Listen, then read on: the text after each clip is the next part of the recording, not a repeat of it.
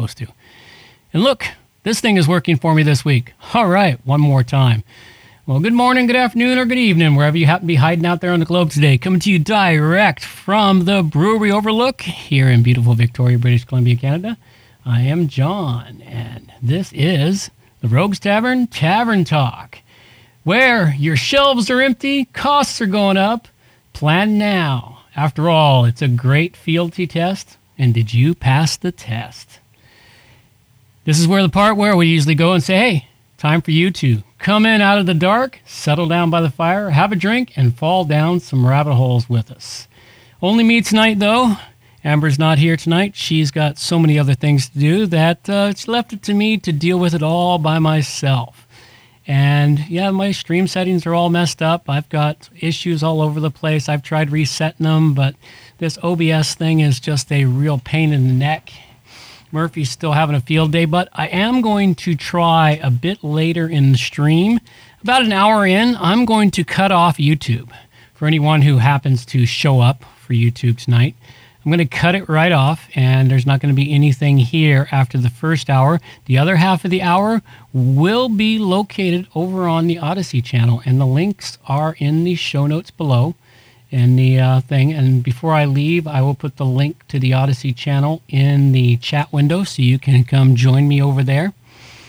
And uh, that's where I will go into all kinds of other stuff because I'm going to spend the first hour here going over all kinds of stuff. This week, I've got tips for filling, filling your larders, wild medicines for cold and flu season, and of course, some deep, deep, dark rabbit holes. And of course, since I am on. Uh, the tubes, I got to behave for at least a little while and pay attention to what I say and how I say it so I don't get this channel completely killed yet. After all, it's slowly finding us more listeners.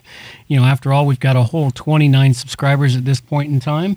But what the hell? You know, I'm so used to not having subscribers because, you know, I don't know how to market worth shit. But uh, once I figure it out, or once somebody discovers me, or I piss off the right person, I'm sure everyone will come join us here on the tubes. You can get the show notes over at theroguestavern.com.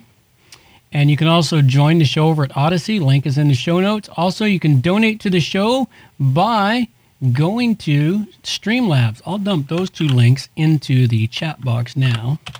Go check those out. Donate to the show, and you can go buy some stuff over at the Streamlabs also.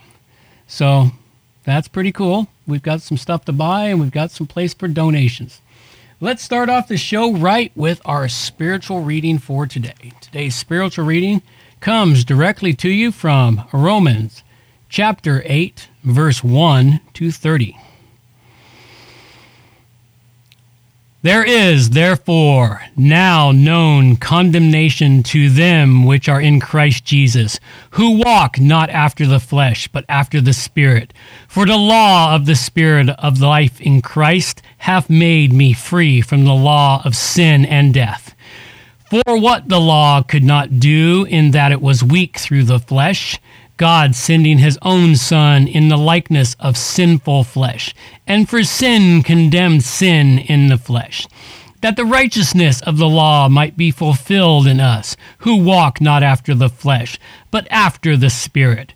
For they that are after the flesh do not mind the things of the flesh, but they that are after the Spirit, the things of the Spirit. For to be carnally minded is death but to be spiritually minded is life and peace. Because the carnal mind is enmity against God, for it is not subject to the law of God, neither indeed can be. So then they that are in the flesh cannot please God. But ye are not in the flesh, but in the Spirit. If so be that the Spirit of God dwell in you. Now, if any man have not the Spirit of Christ, he is none of his. And if Christ be in you, the spirit is dead because of sin, but the spirit is life because of righteousness.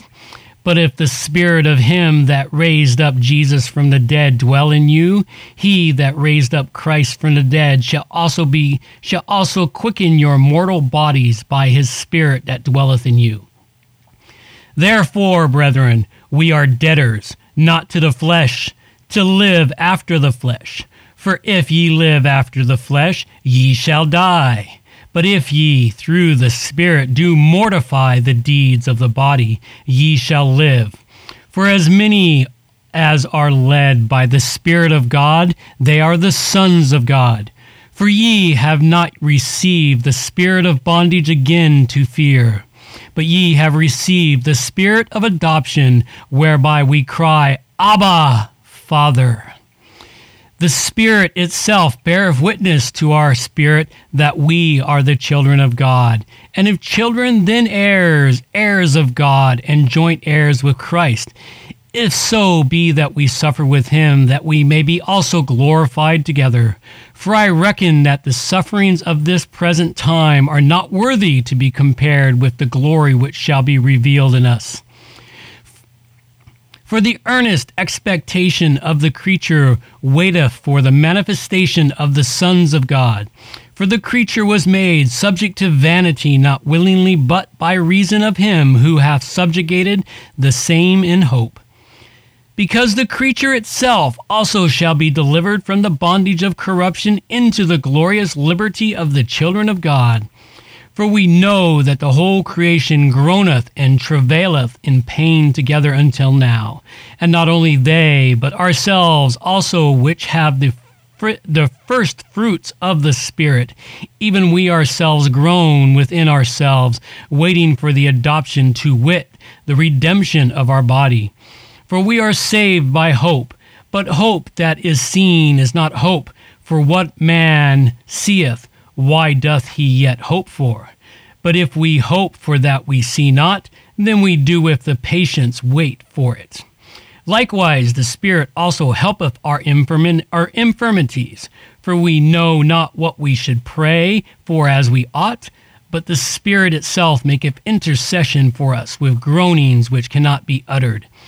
And he that searcheth the hearts knoweth what is the mind of the Spirit, because he maketh intercession for all the saints according to the will of God. And we know that all things work together for good that love God, to them who are called according to his purpose, for whom he did foreknow, he also did predestinate to be confirmed to the image of his Son, that he might be the firstborn among many brethren. Moreover, whom he did predestinate, that he also called, and whom he called, then he also justified, and whom he justified, he also glorified. Wow, that was a whole lot of random, but doesn't make a whole lot of sense. But at any rate, that was today's thing. Loads of fun, entertainment. Off we go. Let's have today's special videos. We've got two of them for you today. All right. First one we got for you. It's a short little clip. Oh, well. We got a commercial. Let's get through the commercial. Skip the ad. Add the sound. with the Center for Dominance and Control Over People. And if you like the freedoms we've taken away to protect you so far, then you'll love the freedoms we're going to take away from you next. Here's a quick preview of the next four mandate coming attractions that we'll be inflicting on you soon. Get ready to feel real protected. We'll be abducting you out of your home. If we suspect you might be infected with Fauci's favorite virus, we'll come and rip you out of your own home to protect you and your family from being humans together. And given our very accurate inflated death counts over the past couple of years, you won't be surprised to learn we'll be very generous with our suspecting. From there, you'll enjoy a stay at one of our beautiful concentration camps that we call health camps, which are already built in Australia and Canada. There, you'll spend most of your time contemplating your life by wondering, how is a frog willing to stay in a pot of water as it climbs to a full boil? And we'll hold you as long as we deem you a threat of spreading infections. So it could be a while. Fun fact, when it comes to who we need to protect by kidnapping them, you can imagine we'll be getting very suspicious that a lot of outspoken conservatives will need our protection at our health quarantine camps. What? We'll leave it at that. It's a very long video. I misspoke on that one. But it is rather quite entertaining. And Awaken with JP is so funny. You really got to go check it out. Subscribe to his channel. Enjoy it. He's got some great stuff there. Next one we got for you are another special video for today. before we get into it. This one, this one will get me uh, nailed with a copyright claim. I guarantee it. But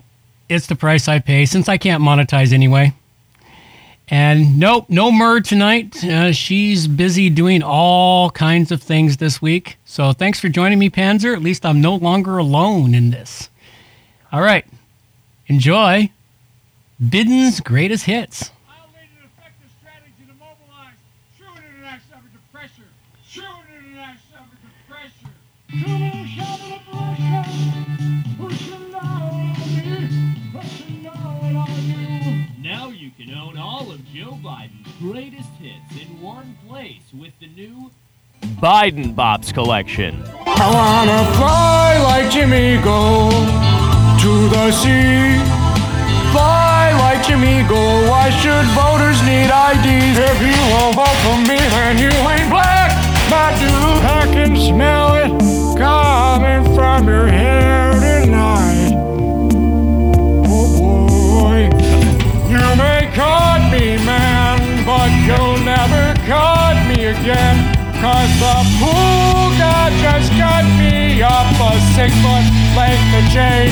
Three oh three three oh three oh three. Three oh three three oh three oh three. I'm gonna sniff you up, never let you down. Out, out, let them all out. We need these rioters running about. Come on, man. We got So- come sounds up in here. Get off the diving board. Uh, hold on in September. Uh, our allies are surrendered. You know the thing. All endowed with you know the thing. Order now and we'll throw in Jen Psaki's greatest hits collection. You let me get around to that. I asked by the way he gets back, but I ain't no circle back girl.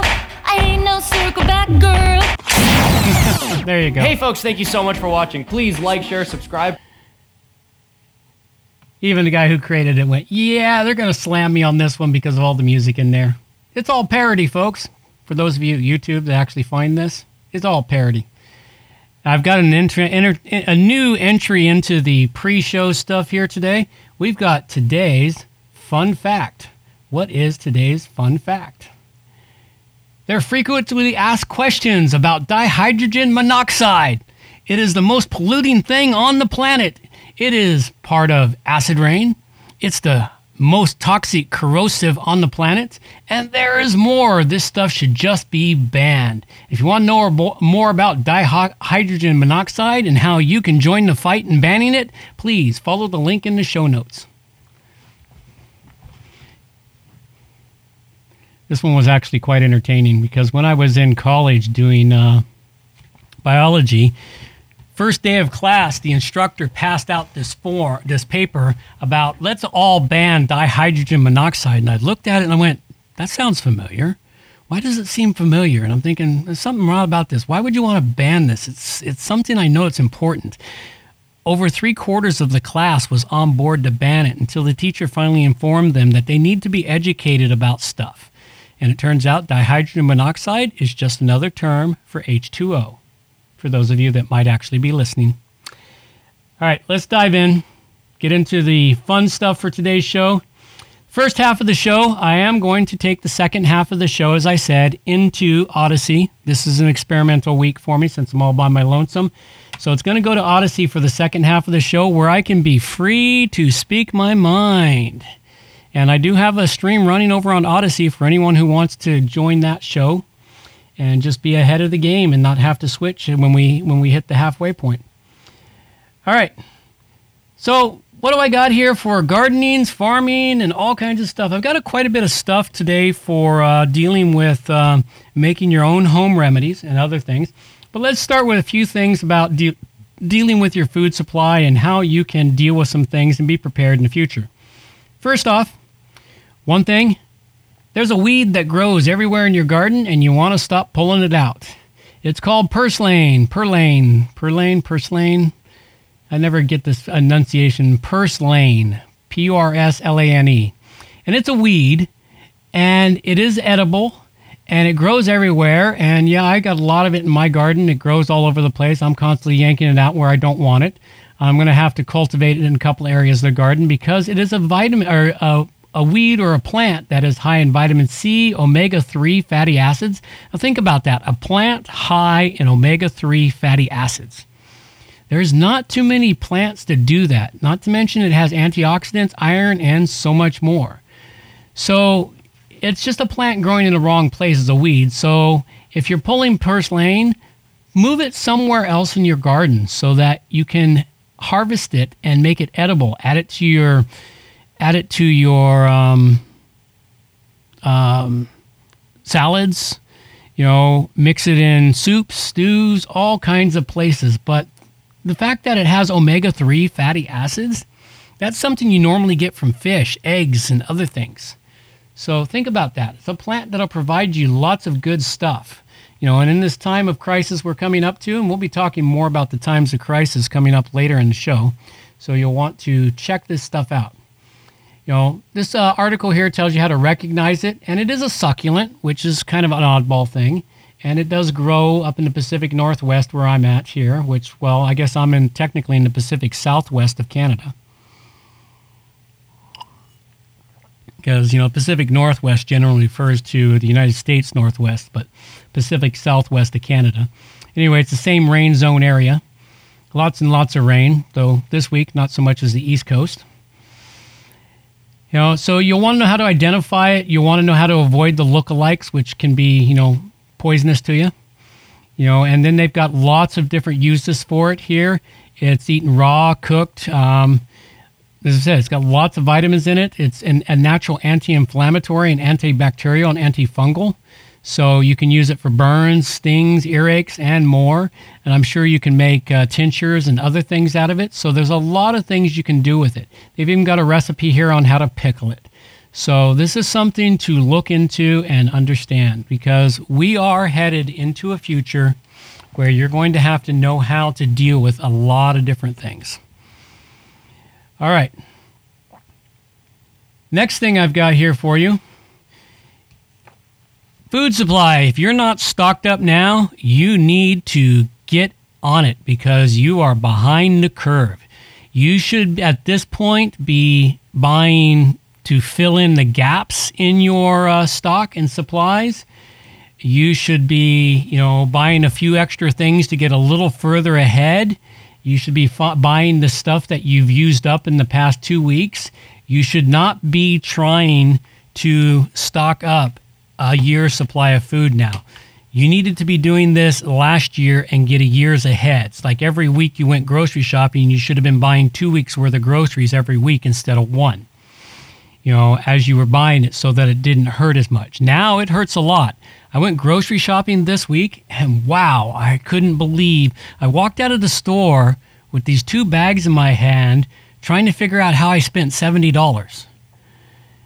I mean, I know they've been going up a lot, but it used to be two bags were 25 bucks. That was six years ago. Um, three years ago, two bags was 50 bucks. And now two bags is 75 bucks. And I didn't really buy all that much. You know, I bought some meat, I bought a few veggies, I bought some cheese, I bought, you know, a couple of, I can't remember, I can't remember all the precise items, but it was just like a stunning little amount for 75 bucks. I was like, wow. Yeah, I was filling in a couple of spots in my in my thing, and then I went to another store because um, I, I go to a warehouse store for all my bigger bulk purchases, and there I ended up spending a couple hundred bucks. Where I'm like, um, yeah, okay, I got quite a bit, but wow, it's like it hurts. At any rate, the article I've got here for you is a pasta shortage. If you like pasta, you need to stock up, and you need to stock up quick we are going to have a pasta shortage. The mainstream media is not talking about it yet. The articles I've got here, I've got one article. I had multiple, I've got another article here to talk on, but these are not mainstream articles. These are from alternate news media sites. And they are talking about the pasta shortages that are coming our way. And the pasta shortages are real. We have a shortage on durum wheat. Had a piss poor harvest this year. You know, there was a low wheat production in Canada and Europe, And Canada and Europe produce a large chunk of the durum wheat. So, and that's what pasta is made from. So you're going to be, it's going to be a problem. And this is going to be coming down the pike. And I do have another article here. And this is another one, another pasta shortage. Experts warn another pasta shortage. Well, you know, we had a pasta shortage briefly last year when everybody panicked buy. Well, the panic buying has yet to begin. Yeah, freedom tunes are fun, Panzer. Um, yeah, the panic buying has yet to begin, and the panic buying is about to start probably, I would reckon, right as we get about two weeks, a week and a half to two weeks out from Thanksgiving in the States. Because Americans don't think about their Thanksgiving dinner till about two weeks from it. Unlike some of us who I thought about my Thanksgiving dinner eight months in advance when there was a sale on turkeys un- unexpectedly in the store, and I bought a turkey in the grocery store and stuffed it in the freezer because they stay frozen for a very long time. So, at any rate, they're going to start seeing it uh, right around Christmas time. If you haven't been paying attention, and I had lots of links here, but for some reason my links vanished on several things today. Not sure what caused it, but I had links to shortages in the sh- in the stores and other things. All you got to do is do a search on a real search engine such as DuckDuckGo or Quark or something else, and you'll find lots of information about the shortages that are going around now in grocery stores. If you haven't seen them, you're not paying attention. Even I seen them this week when I went grocery shopping, and uh, my grocery store they think they're being sly by moving everything to the front of the aisle or extending stuff further down the aisles than it used to be. Yes, I remember where things were and what they were and what they cost. I remember upwards of two years back in pricing on things and what they weighed and other things because groceries have always been such a big expense to me. I've just kind of memorized everything. But I've seen shelves extended across, and I look behind the stuff on the shelves, and they're only one or two items deep instead of the six to eight items deep they used to be on the shelves, which tells me they're low on stock and they're just moving it forward to give the illusion of being fully stocked. Because a lot of people never look past the surface. In fact, most people. Most people don't look past the surface. Kind of an insane thing. so, anyway, this next article here was talking about the shortages in 2020 and 2021. And now we're moving to 2022, and now we're dealing with the shortages in the wheat crops. There's been a lot of crashes in wheat crops this year. So it's going to really kill everything and prices. And pasta is a major staple. You should be stocked up on the following three items beans, pasta, and rice. Those are three major things you should have, along with, well, pasta is really great. Tomato sauce goes with, with pasta. It also goes with beans and rice. Other things with rice is, you know, have other spices, whatever things you like to eat with them, make sure you're stocked up on them. You know, I've got a very good wide array of a larder of different things to make stuff out of, and lots of recipes. Thinking of recipes, there are recipes coming. More recipes are coming to the tavern website soon.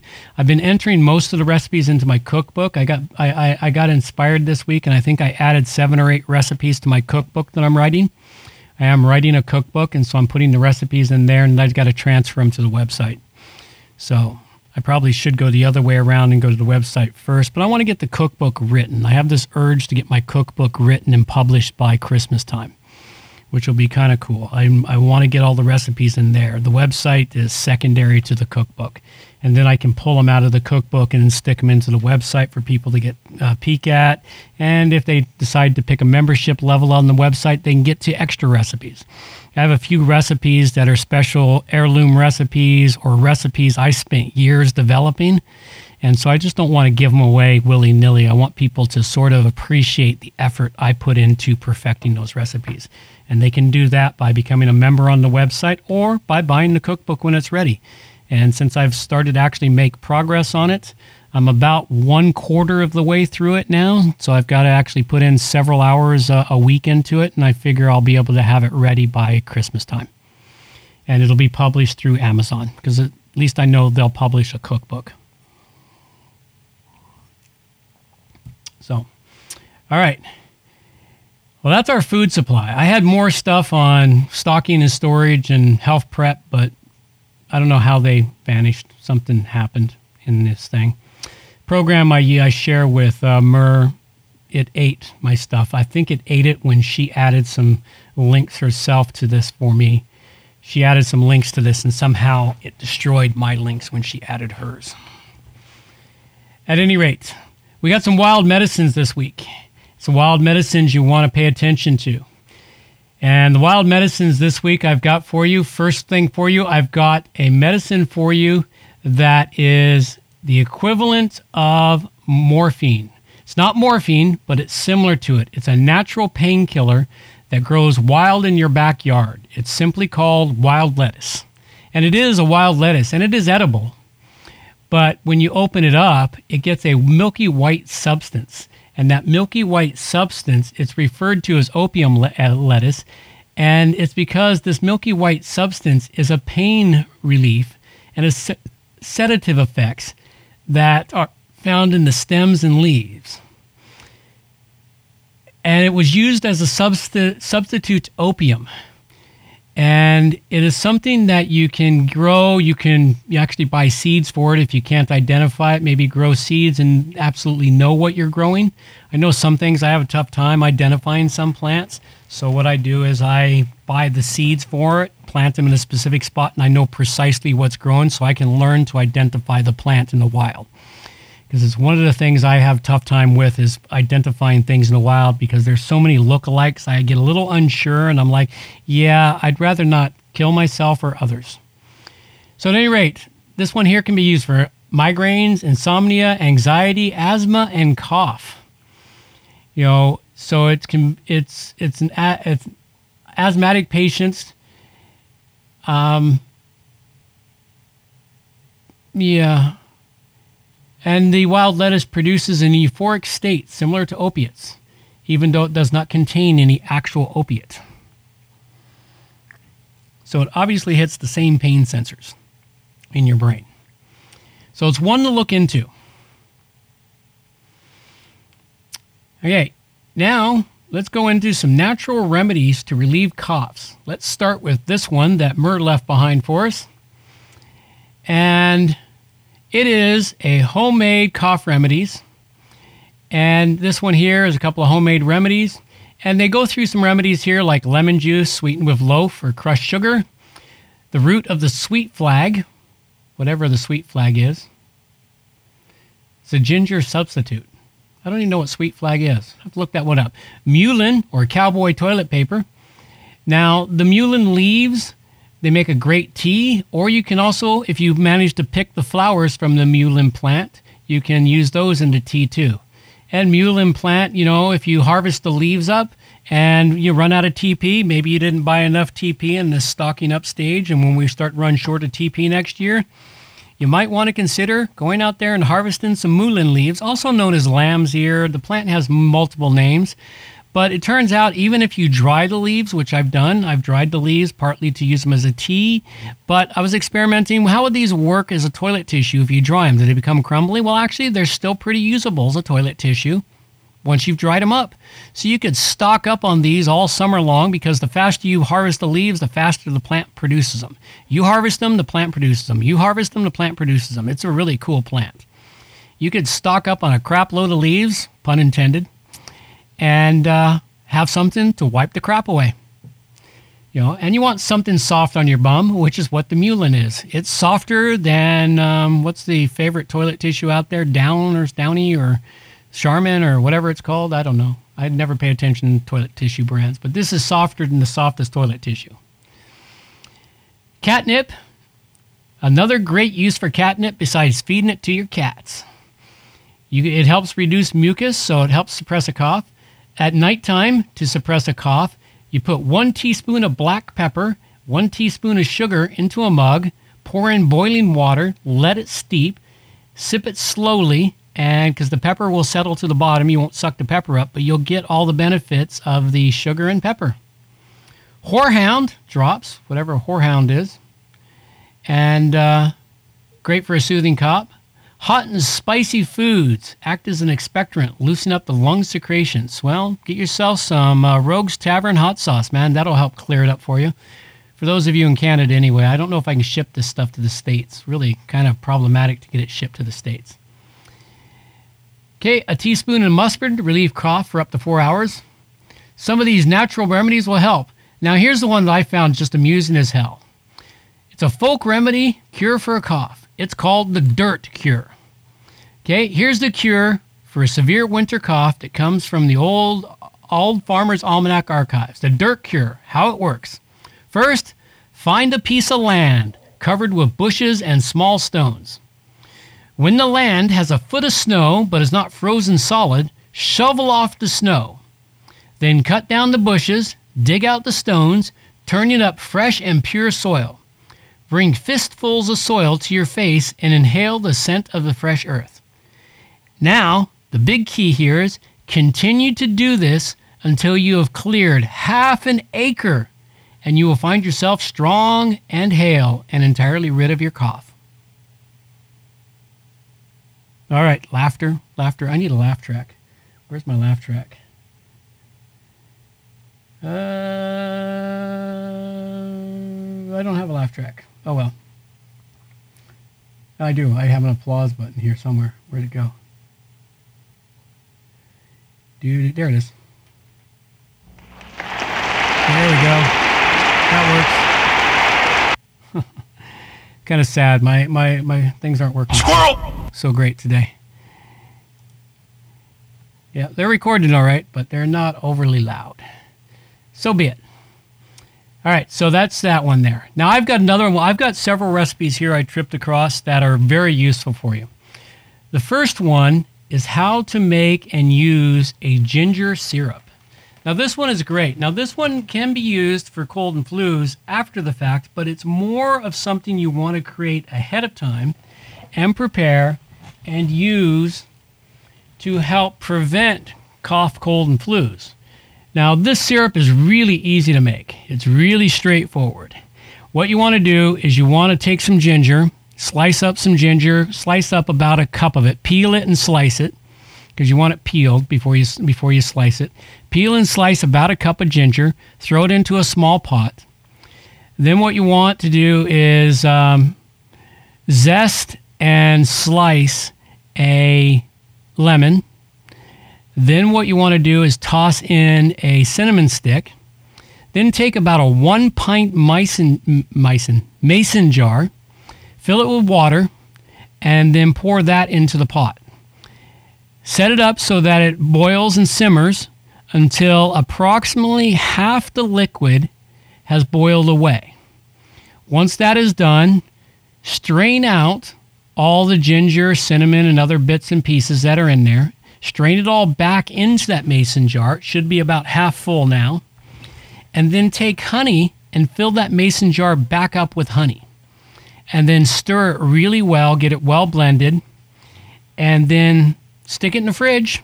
And then every morning, when you go to have your morning cup of water or whatever, take two tablespoons of that of that syrup and put it into your liquid and just sit back and enjoy it.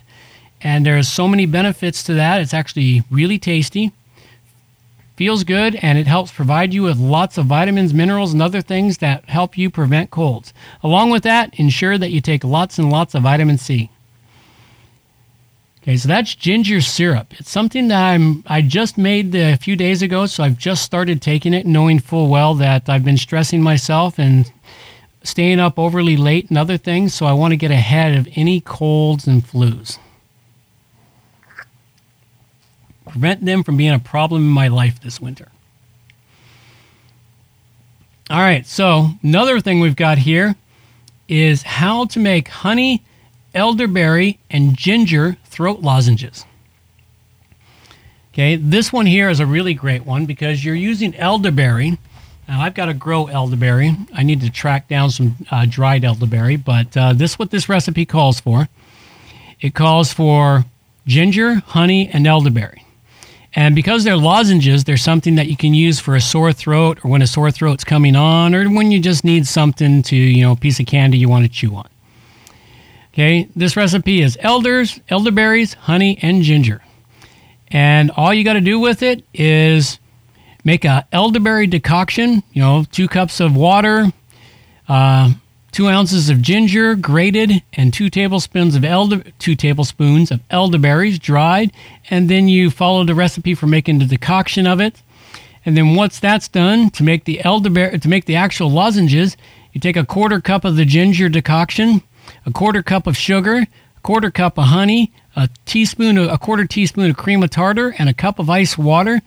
And then you basically boil it till it's at the hard crack stage of making candy. And then you pour it into molds. Let it cool, pop them out, coat them in uh, powdered sugar or something so that they don't stick together. Throw them in a bag, and boom, instant uh, lozenges that you can uh, use throughout the winter until they until you run out anyway. So yeah, it's a really great simple recipe.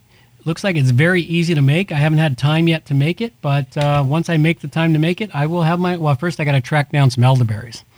I got to find out what store sells really good quality elderberries here first before I start doing with that. So, at any rate, that one's really a great one that you can get into. Okay, the final one I've got for dealing with ginger. Now, this one is a really cool recipe because it leads to multiple other recipes. It's how to make a ginger bug. Now, a ginger bug is a lot similar to a sourdough starter in what you do and how you make it, and then how you keep it alive. A ginger bug is basically fermented ginger. And then what you do with that fermented ginger is you use it to make wild fermented sodas.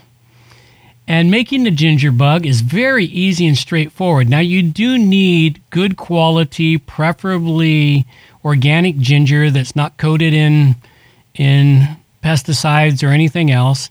And then you you want to, and you, the reason for that is you don't peel this ginger. You have to use it unpeeled because you need the natural stuff that's on the outer shell of the ginger, the peel. You need the natural yeast that collect on the outer part of the ginger to produce the ginger bug. So you need a good quality ginger, one you grew yourself and you just washed off and let dry, or a good quality organic ginger that you can find in one of your organic stores or whatever. You know, it may or may not be organic. They say it is. You have to take their word for it.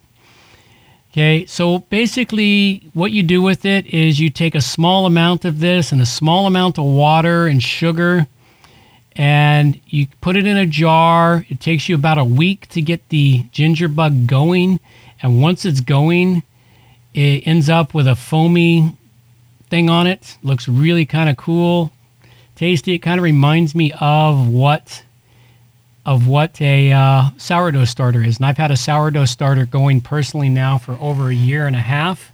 I've had a sourdough starter going, and the sourdough starter I've got growing. And if you're interested in that, I can get that shipped to you in the States. I've got dehydrated chunks of the sourdough starter I grow. Sourdough starter is over 160, 70 years old. It comes directly from, its lineage traces back to the gold mines of California, the 1849 the 49ers of California. So, anyway, this is what the ginger bug looks like.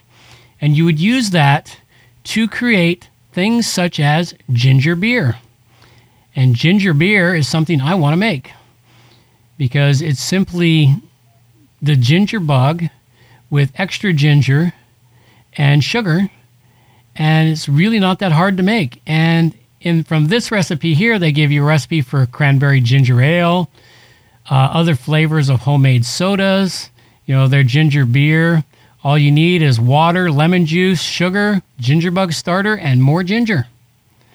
And then all you do is put it in a jar, ferment it. After a few days, when it's all bubbled and foamed up, you then stick it into a flip top bottle that caps down. I think I've got two or three of those kicking around here.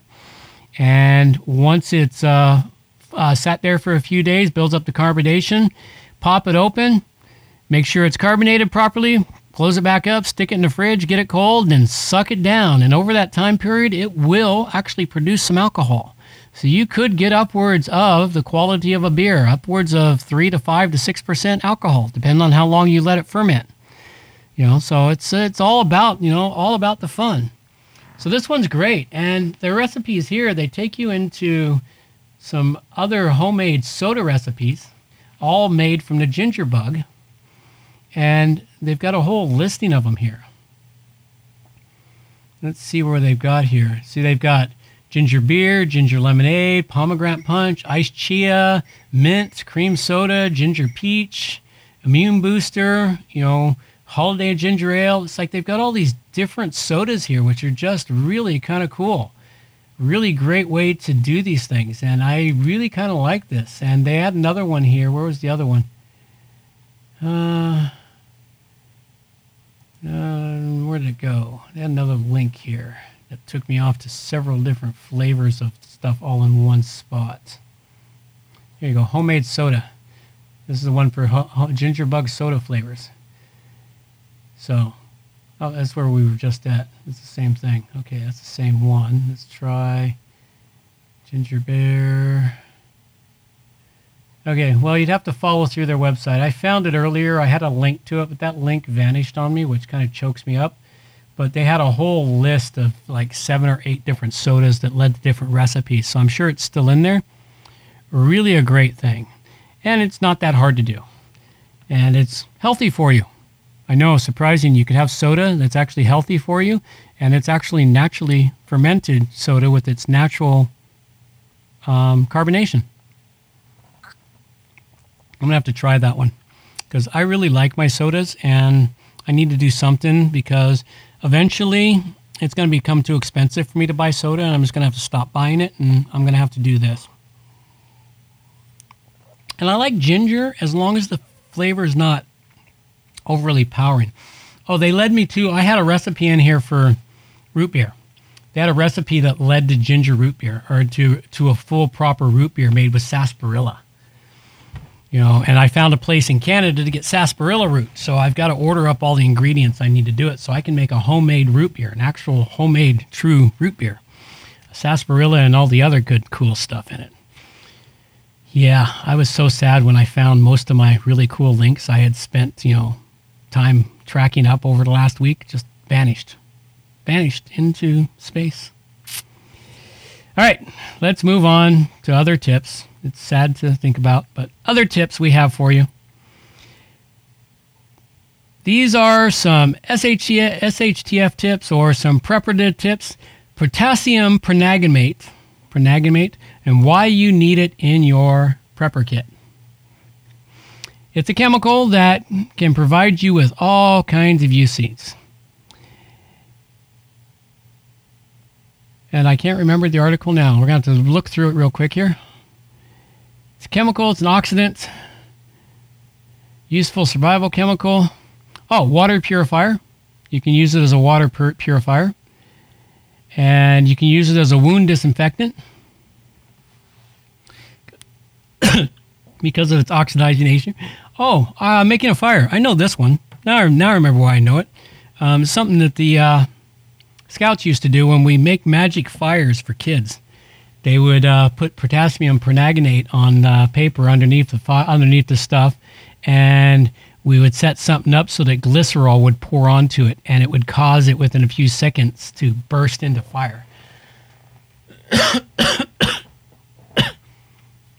yeah, it was always kind of a cool thing to do to all the uh, scouts when we would have a special event of a big bonfire, and it was really cool to have an arrow fall down from the trees, and of course it'd be on a string or something that would come down and strike the pile, and all of a sudden it would knock over the little stuff into the potassium permanganate, and it would cause it to burst into a purple flame, and then cause the bonfire to light. And the kids were always like, "Whoa!" It was just cool. One of those cool things we used to do. All right. So there's that and improvised munitions. So it could also be used for other medicinal uses like wounds, healing blisters, and open wounds, treated for infection. You could use it as a mouthwash, really? Yeah. I wouldn't do that. Yeah, you'd have to be really careful with it. Um, snake, bite, snake bites uh, neutralize mustard gas. Um, well, we really don't have much of a problem with mustard gas these days. So, anyway, we've got all that. And I've got one thing here. I had several of these too. But the grand solar minimum is upon us, folks. And it is here. And if you haven't noticed, winter came a little faster this year. We hit fall, popped in a little sooner. It's colder a little sooner. Lots of things are happening. But this is something I saw that kind of made me things that make me go hum. Because we've got coming our way, our planet is moving into a center of a giant tug of war between the sun and our four outer planets, um, our four gas giants out there. Our planet is getting drug right into the middle of this. And what's happening is the four outer planets are forming a square. And that square out there is going to create its own magnetic field. Um, Jupiter, Uranus, um, Saturn, and Neptune are four largest planets in the uh, solar system. And what they're going to do is they're coming together as a square and they're just about in position. It's expected to be in position in January of this year. And the Earth will be entering that square and we'll be in that zone till about 2024. And their magnetic field is going to be in polar opposite of the sun's magnetic field. So the Earth is going to be caught between these two. And what it's going to do is it's going to cause all kinds of strange things to happen to our crust of the Earth. And one of the strange things is that land could suddenly rise up. New volcanic actions could happen and occur. So these might be precursors to it, or they just might be normal events. It's really hard to say. But what's occurred is Iwo Jima has risen up from the depths. You know, Iwo Jima's been there a while, but a new earthquake volcanic action has brought up the harbor from World War II, where ships were sunk during World War II. So they have risen up out of the uh, uh, water. It's raised parts of its surface by 10 to 30 inches a year. Beaches where American Marines were ashore are now far above the high tide line. And a collection of ghostly wrecks on the shoreline are on their way back to becoming high and dry. So the island has been rising up. You know, it's really kind of a fascinating thing. So this may be nothing, but it may be a precursor to what's coming down the pike. So need to be aware of it. We've got a couple of things about dealing with survival after SHTF. For some reason, these articles didn't disappear, or these links didn't disappear on me. Okay, first off, the Golden Horde. Okay, I've got a couple of articles on the Golden Horde and the 300 mile radius and dealing with the Golden Horde. Now, for those of you that aren't aware what the Golden Horde is, the Golden Horde, and this is something that a lot of preppers talk about, preparedness people, survivalists, uh, people who are preparing for the end of times talk about. You'll see it in all kinds of end of times movies you see it in every zombie apocalypse movie. Um, basically, what happens is as soon as the event occurs, the first 24 hours, the people in the cities are like, ah, oh, no problem. Everyone's going to come to save us. They'll have it back on a little bit. 72 hours later, though, they're like, oh shit, where's the food? Where's this? Where's that? And they start exiting the city in massive amounts. Now, as they do that, any city, pick a city, I don't care what city you pick. There are only, for most cities, there are a maximum of 6 to 12 ways out of that city. I mean, out of the city. Once you draw a circle around the city at the right radius, there are only 6 to 12 ways of escape. Most of them only have four ways. The city I live in here only has two ways out of this city and that's because we have oceans to the east, west, and south.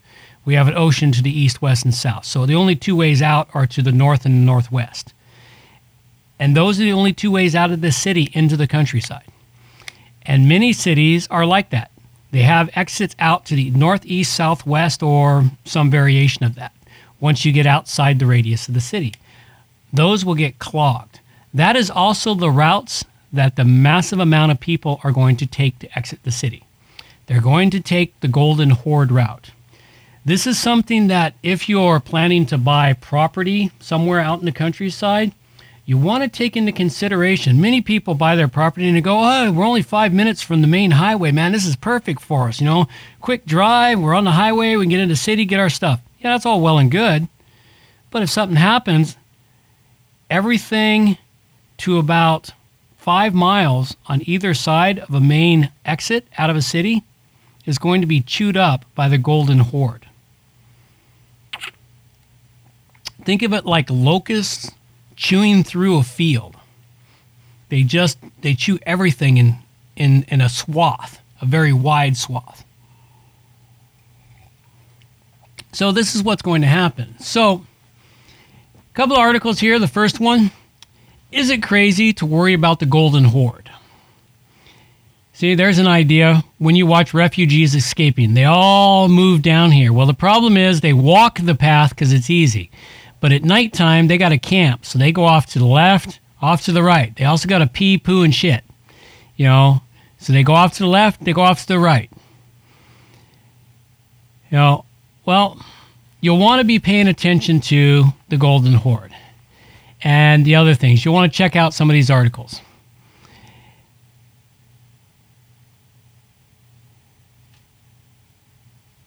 Now, this one article here has a really great point.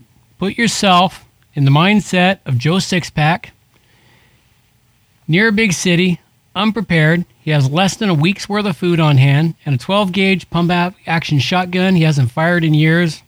The shells are probably crumbling in his hand. He has half a tank of gas and maybe a gallon or two in a can. Power grid is gone, his job's history, his toilet doesn't flush, and his water no, no longer magically comes cascading from the tap. The riots are starting in his city, and he's like half an hour from his city, which means half an hour from the city, he's about a day's walk from the city, give or take. You know, everything's closed. He heads for the forests and the countryside because for some reason everyone thinks everything's better out in the countryside. Well, it is and it isn't. So, at any rate, you'll want to be prepared for this. Another article here is It's a Survivalist Myth, the Golden Horde.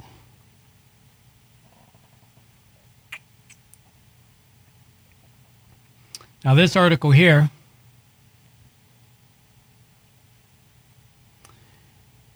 let's see here. I mean, the rural areas would have to contend with refugees. Yeah, those cities will turn into looting issues, and then people will be exiting as rapidly as they can. Now, the one thing they don't talk about, and they don't show on these roads here, in those, except in some of the zombie apocalypse movies or EMP movies, is that the roads will immediately become impassable with cars that die or stall and can't get out of the road. People will try to push them out, they'll crash into them. It'll become a snarled nightmare. It's like I already know that if something goes wrong here, I have less than five hours to get out of this area before the roads become completely snarled. Other than that, I'm going to be walking. Won't be pleasant. Another one here Prepper relocation, the myth of the 300 mile radius and the golden horde. Now, this one is partly myth, partly true, at least in my opinion. And what it is, is it does talk to you about the 300 mile radius. And this is something that preppers have come up with. You need to be 300 miles from a city. Because 300 miles is the max radius of any car with a full tank of gas. Well, unless you're like me and my truck rarely ever has less than a quarter tank of gas in it. It's filled every chance I get. You know, most people run their vehicles with half a tank of gas or less. They fill it up when it's at a quarter tank or lower, which means the vast majority of the time it's riding between a quarter tank and three quarters of a tank. So they aren't going to get 300 kilometers or 300 miles. You know, yes, the further out you are, the better off you are, but it makes it more challenging for you to get supplies. You know, so this is a really good article to read through. Now, you also got to remember that not all people during this problematic stuff are going to be your enemy. So you'll want to be aware of that. All right. Well, I'm coming up the top of the hour. I got one more thing here before we move on to some fun stuff, and I just go completely sideways, and it's all going to be strictly on Odysee. So remember that, folks. It's all going to be on Odysee, and let me dump the link to Odysee into the show notes for those of you that want to join me there, or not in the show notes, but into the chat window. So for those of you that can find it, it's also in the thing down below. All right, the last one I've got here for you is the EMP survival kit. This is a really interesting article here. It tells you some of the things you should have in your EMP kit. Now, an EMP, well, we talk about this as being a problematic of a nuclear attack on North America. It's actually more than like more likely we'd get an EMP burst from the sun versus an EMP attack from a foreign power of some sort. The EMP, we've had massive events here. The Cardassian, oh God, I can't remember the name of it. There was a major event in the 1850s that caused telegraph lines to burn from an EMP. Now, telegraph lines were much more stable than our electronics of today. If an EMP can take out telegraph lines, think of what it would do to all the highly sensitive electronics we have today. Carrington event, that's what it was. It was the Carrington event. You'll want to look that one up if you're interested because it was quite fascinating. This is a nice article here on what you want to put in that th- uh, thing. First, a set of walkie talkies, a crankable radio, you know, power crank radio with batteries, a phone with some extra information on it. Granted, an EMP hits, the phone's only going to be as good as the data it contains because the phone system will be fried. A spare laptop, um, and on that spare laptop, put all the digital stuff. It's like take an old laptop, one that can still read PDF files and stuff. Get all those PDF documents and everything else you've been saving and storing on that one hard drive. In fact, even better, stick the laptop with the backup hard drive of all those documents and everything into the EMP box. A portable solar generator, a manual or solar powered flashlights, night vision thermal optics if you can afford them electrical medical equipment that you might need. Maybe you need a glucose meter or something else. Essential car electronics like an alternator. Well, an alternator should be pretty stable unless it's a real super modern alternator. You, you know, you could always put just the components for the alternator in there. Don't put the whole alternator. That's an awful lot of space. I mean, an alternator itself won't be destroyed. Just the uh, diodes and other things, and I can't remember what they're called, the rectifiers and the regulator. The regulator is bolted on the back of the alternator, might be susceptible to an EMP, but an alternator itself won't be, because an alternator is just copper wire. Copper wire and magnets. A water pump, you know, again, I don't think you'd need a water pump, just the electronics for it. An electric kettle, which is kind of a cool idea. I hadn't thought about an electric kettle. You know, you could run an electric kettle on your your battery powered backup.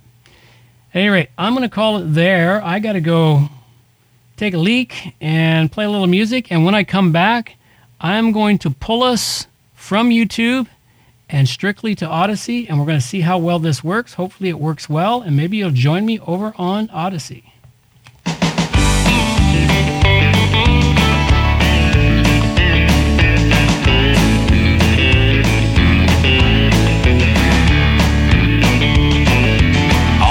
Long you've been working hard in the factory or the shipyard. At construction, you are employed. The weekend's here, now you're overjoyed with thoughts of a boisterous Saturday night. It's the boys' night to howl, and the girls' night to proud. It's the blue collar workers' boisterous Saturday night.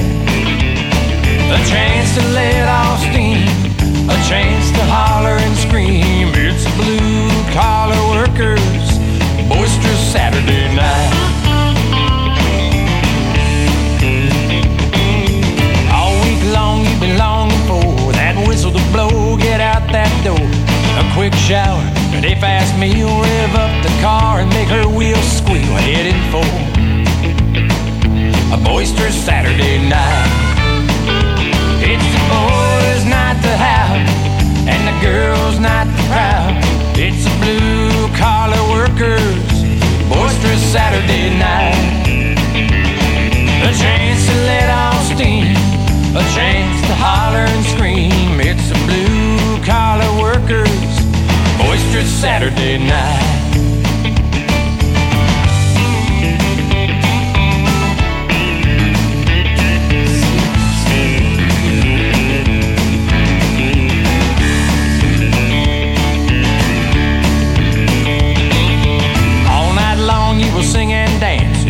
Get lucky, you'll find romance. You drink too much of that, I'm sure.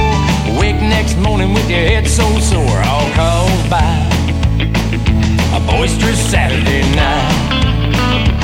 It's the boys' night to have, and the girls' night to proud. It's the blue collar workers' boisterous Saturday night.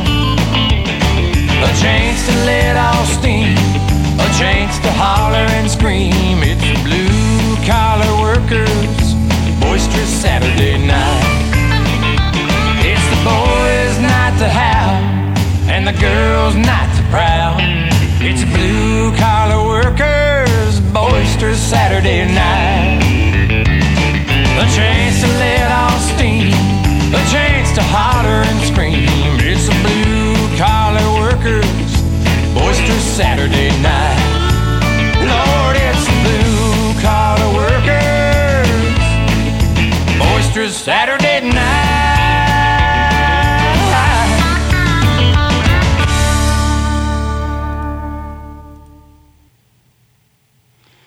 Alrighty. It looks like it might have worked. So I'm still live on Odysee, but I'm no longer live on YouTube.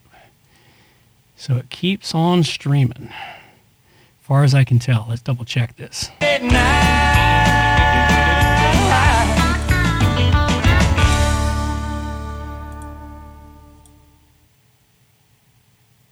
Alrighty. It looks like it might have worked. So I'm still live on Odysee, but I'm no longer live on YouTube. So it All right. Well, it looks like it's working. So let's go down some fun, fun rabbit holes all by my lonesome here because I've got nobody here. I'm playing to an audience of me. All right. Let's start out with the really fun stuff. Everybody was kung flu fighting and all in Wuhan dying. And it was a little bit frightening. As I said, I'm just a guy hollering into a microphone on the web. And we're going to talk about the Rona, the coronavirus, the thing that's evil. Everyone hates it. The jab, the vaccine, and all the crap that goes with it. All right. The government of England has gotten to the point where they are providing material for conspiracy therapists. You know, the UK government is providing material by publishing graphs on vaccine efficacy that it knows to be untrue. What? How can it know to be untrue? Lambasted the security agency for its weekly vaccine surveillance report, which erroneously suggested that vaccines make you more likely to contract. How can it erroneously suggest that? It's the data. It's like, come on, fucktards. Get a grip. This is the data that says it is what it is. Not anti vaxxers, people that are talking about the fact that these vaccines are fucking dangerous. These things are killing people, literally killing people and making them sick. Oh, but it can be largely be explained by a statistical anomaly in the calculation of proper uh, population sizes. Seriously? Oh dear God! Sometimes I just want to see, you know, what the rest of the article has to say on here. This should just be entertaining as hell.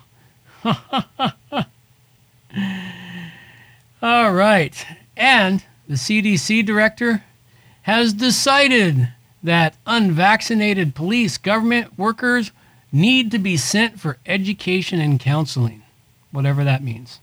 Well, they say it's going to be to make them more comfortable about taking the shots and getting vaccinated with an experimental fucking vaccine. Me, I'm going to stay part of the fucking control group. The only way that thing's going in me is, well, maybe not even with a gun to my head, but with a gun to my head, they might have better luck. Gun to my head, tied down, me screaming the whole time unless they put a ball gag in my mouth, and even then I'll still be screaming. But that'll be the only way it goes into me. It's I don't care what what they take away from me. We got to stand up, folks. Time to start standing up. I know nobody's watching me. I'm just a voice hollering into the wind. I'm like pissing up a tree. You know, I may as well be, you know, standing there against the fucking avalanche. I, I try to help people. I just, I, I don't know. I'm just not good at marketing. I need to, I need to figure out this marketing thing. So, it is what it is. All right. So that's all I've got on the Rona. I actually had more Rona stuff here, but again, I had shit disappear. Let's go close that one out just for fun. Just buy those face masks off the shelf. I bought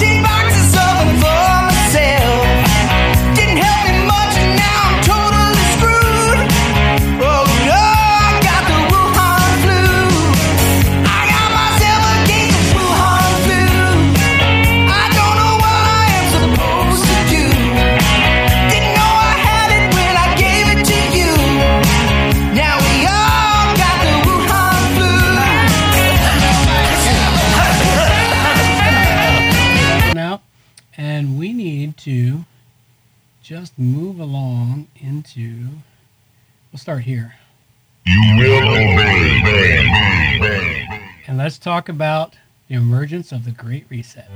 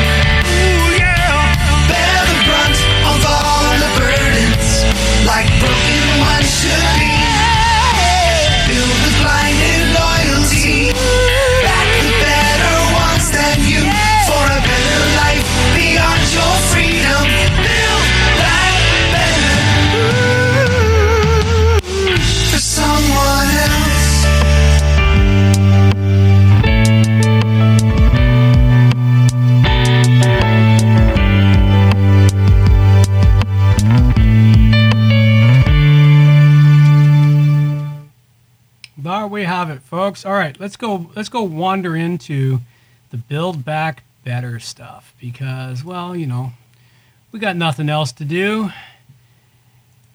All right, things that are showing the emergence of the Great Reset. Let's go with this wonderful piece here that uh, Murr gave us, which broke all my links. This is one of the things that broke my links. It's the Joe Biden er um um and let's see what he has to say. We need the damn tweet to load faster. Faster, you damn tweet. Faster. Let's hear what he has to say. Because now we can play anything and everything. We won't get fucking censored. Yeehaw! No censorship tonight. There it is. All right, let's hear it. with 40% of all products coming into the United States of America on the West Coast go through uh, Los Angeles and uh, and uh, um, uh, um, what am I doing here? Long Beach. Thank you.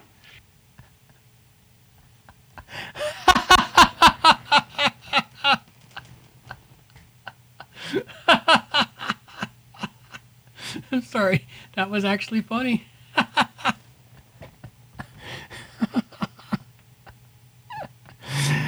All right, let's let's take that on that high note there. Let's go check out our supply train our supply chain crisis has hit another level and Joe Biden is considering calling in the National Guard to help. All right.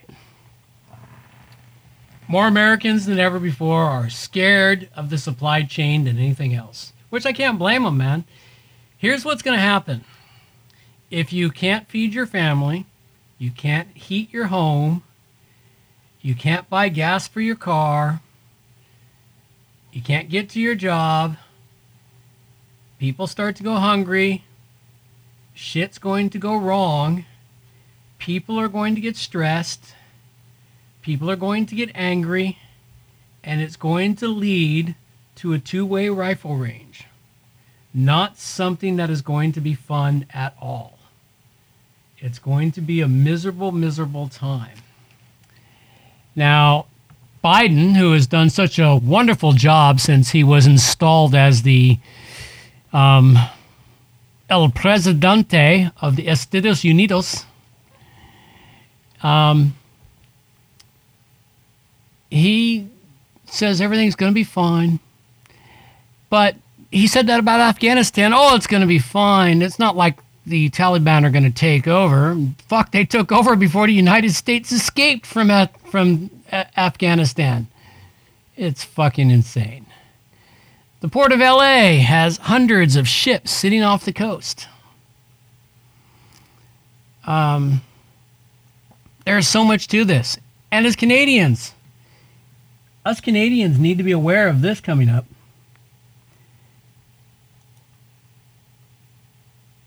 Canada gets a shitload of its supplies from the United States. I mean, we're no small amount of stuff comes out of the United States. Now, granted, it probably comes through China first, but our groceries, a fair amount of almost all of our fresh produce comes from Mexico to the United States to Canada. Okay? Here's what's going to happen. Here's the thing. Here's the thing. Let's go go Biden. Let's, let's do a Biden thing. Here's the thing, man. It's the thing. Everything's about the thing. Here's what's happening. Starting in January, the United States is wanting to mandate that all truck drivers, not only tourists and people crossing, but everyone who crosses their border who is not an American, is double vaccinated. That's 38,000 truckers from Canada who will immediately exit from driving trucks to the United States because they don't want to get this double jab thing, which is going to fucking impact their health. In fact, what happened to my body, my choice? Well, that only applies if you're a woman getting a uh, a fucking abortion. It doesn't apply if you're a normal human who doesn't want a needle of questionable substance jabbed into you. No, I'm not against vaccines. Vaccines are useful. This is not a vaccine. This is something that was created in less than eight months. Less than eight months was this thing created. Nobody knows the long term consequences of it. Nobody knows. I mean, the reports on this virus, or the virus, this, this vaccine virus, whatever it is, nobody, the reports on this vaccine virus indicate that it has killed more people than the virus has killed and that it has so many side effects. No, not oh. everyone gets the side effects, but enough people have. Vaccines have been canceled in the past for as few as 15 deaths. Over 10,000 deaths have been reported with this. It's insane. Just insane. But anyway, back to the truckers crossing the border. Okay, truckers, Canadian truckers, won't be able to go to the States to pick shit up and bring it back. That's a lot of truckers not bringing shit back into Canada. That means that only U.S. truckers who, or Canadian truckers who have decided, well, U.S. truckers, doesn't matter if they're double vaccinated, they can come into, well, no, they have to be double vaccinated coming to Canada, so they're fucked either way. Because you have to be double vaccinated and blah, blah, blah to get into Canada. So they're fucked either way. And they're going to have to, they're going to say, fuck this shit, I'm out. And then what they're going to do is the few that do come are going to bring the goods. We're going to see the price of our goods and groceries. And I talked about it earlier in the show is like my grocery bill in the last six months has increased 50%. It went from $50 for what I usually buy to $75 for what I usually buy. That's a 50% increase, folks. That's 50% increase in my bill. And that's happened over the last few months. What we're going to see here is a 200 or 300% increase in your groceries for those that don't grow their own food. Now, growing your own food's all well and good. I'm just now beginning to figure out how to grow my own shit in a greenhouse in the winter and make it actually grow. It takes time to figure this shit out. You've got to get all the stuff in place. You got to figure out what it is. You got to have the right heating, the right lighting, everything else. It's it's not an easy task. It's downright insane. All right. So, let me check something real quick. I got to make sure that because I had that lit up earlier. It never lit up. No, it didn't light up. Okay. I just want to make sure that I'm not still wandering out on Twitch. Well, I could be on Twitch. I don't care if they fucking ban me. Not. The stream never hit Twitch. And the stream never went to face crack. So, yeah, that one there. I had problems getting the shit going at the beginning of the show tonight. Murphy was still having a fucking field day with me. I'm to figure this shit out, Murphy, and I'm to kick your ass to the curb. All right. So, we're going to have this massive increase in shit. Okay. Another thing here, this is directed at all the Americans because Canadians, well, we've had our Thanksgiving. This is directed at you poor Americans. Americans. Okay. And the interesting thing is, is this comes from the Daily Mail, which isn't even an American fucking newspaper. It's fucking Brits. Brits are talking about it. It's like Brits don't even celebrate Thanksgiving. so it's time to pardon that Thanksgiving turkey. Supply chain crisis sees a price of popular birds skyrocket by 27% in a year. I bet it's been more than 27%. They're so lying to you folks. I saw some stats and I said, Your grocery bill has increased by 4%. It's like, what fucking planet are you from where it's 4%? Mine's been 50%. I don't know what planet you're from. I bet everyone out there has been a minimum of 20% in their grocery bill increase. So they're they're saying that, you know, and of course this is actually true. You know, your Thanksgiving dinner, you Americans, your your Thanksgiving dinner is going to cost 27% or more increased over last year. More likely it's going to cost you a 60 or 70% increase over last year. Turkeys are not there. Although I'm going to keep an eye out. Maybe the grocery stores here will put turkeys on sale again. And if they do, I'll buy one, stuff it in the freezer, have it for next year. They do keep well in the freezer for upwards of a year or two if you put them in the bottom of a deep freeze. I did that. Recently cooked it. I bought a turkey last year at this time and didn't make it for I didn't make it for Thanksgiving dinner. And I made it for Thanksgiving dinner this year. It'd been in my freezer for a year. So it can be done. You buy stuff well in advance. Anytime you see shit on sale that is at price or below price, buy it, folks. Keep cash on hand to buy shit. You're going to need to do this. It's going to get rough out there, and it's going to be very, very rough. Okay, here's some other things that are coming down the pike. Here's a prediction from Ask a Prepper. We are going to have the mother of all depressions coming by the end of 2021. For those of you who have studied history or had grandparents or great grandparents who lived through the Great Depression of the 1930s. My grandparents did. They were young teenagers. My grandpa was in his teens or late teens, early 20s when he joined the military for World War II. And that happened in 1942. So he was very young. He was born around the time of the Great Depression. So he was still living the tail ends of the Great Depression as a teenager. My dad lived part of it because where he grew up in the States, Texas, Oklahoma, they were still people that remembered the Great Depression and they lived the rules they learned in the Great Depression. Unfortunately, those rules didn't gather into me until I was much older. And I wish I had obeyed them when I was younger. I would be in much better position now than then. But you need to be aware, folks, this Great Depression is coming. You know, many economists believe that the Great Depression is going to throw the whole world. This is this is not going to be small. This is going to be big, huge, massive. You know, and then what's going to happen? Shysters show up and take advantage of people's goodwill and generosity. Absolutely. Shysters are going to be everywhere. You know, this COVID 19, Wuhan flu, scamdemic, you know, this controlled demolition of the economies of the world with a few exceptions. There's a few exceptions to this controlled demolition.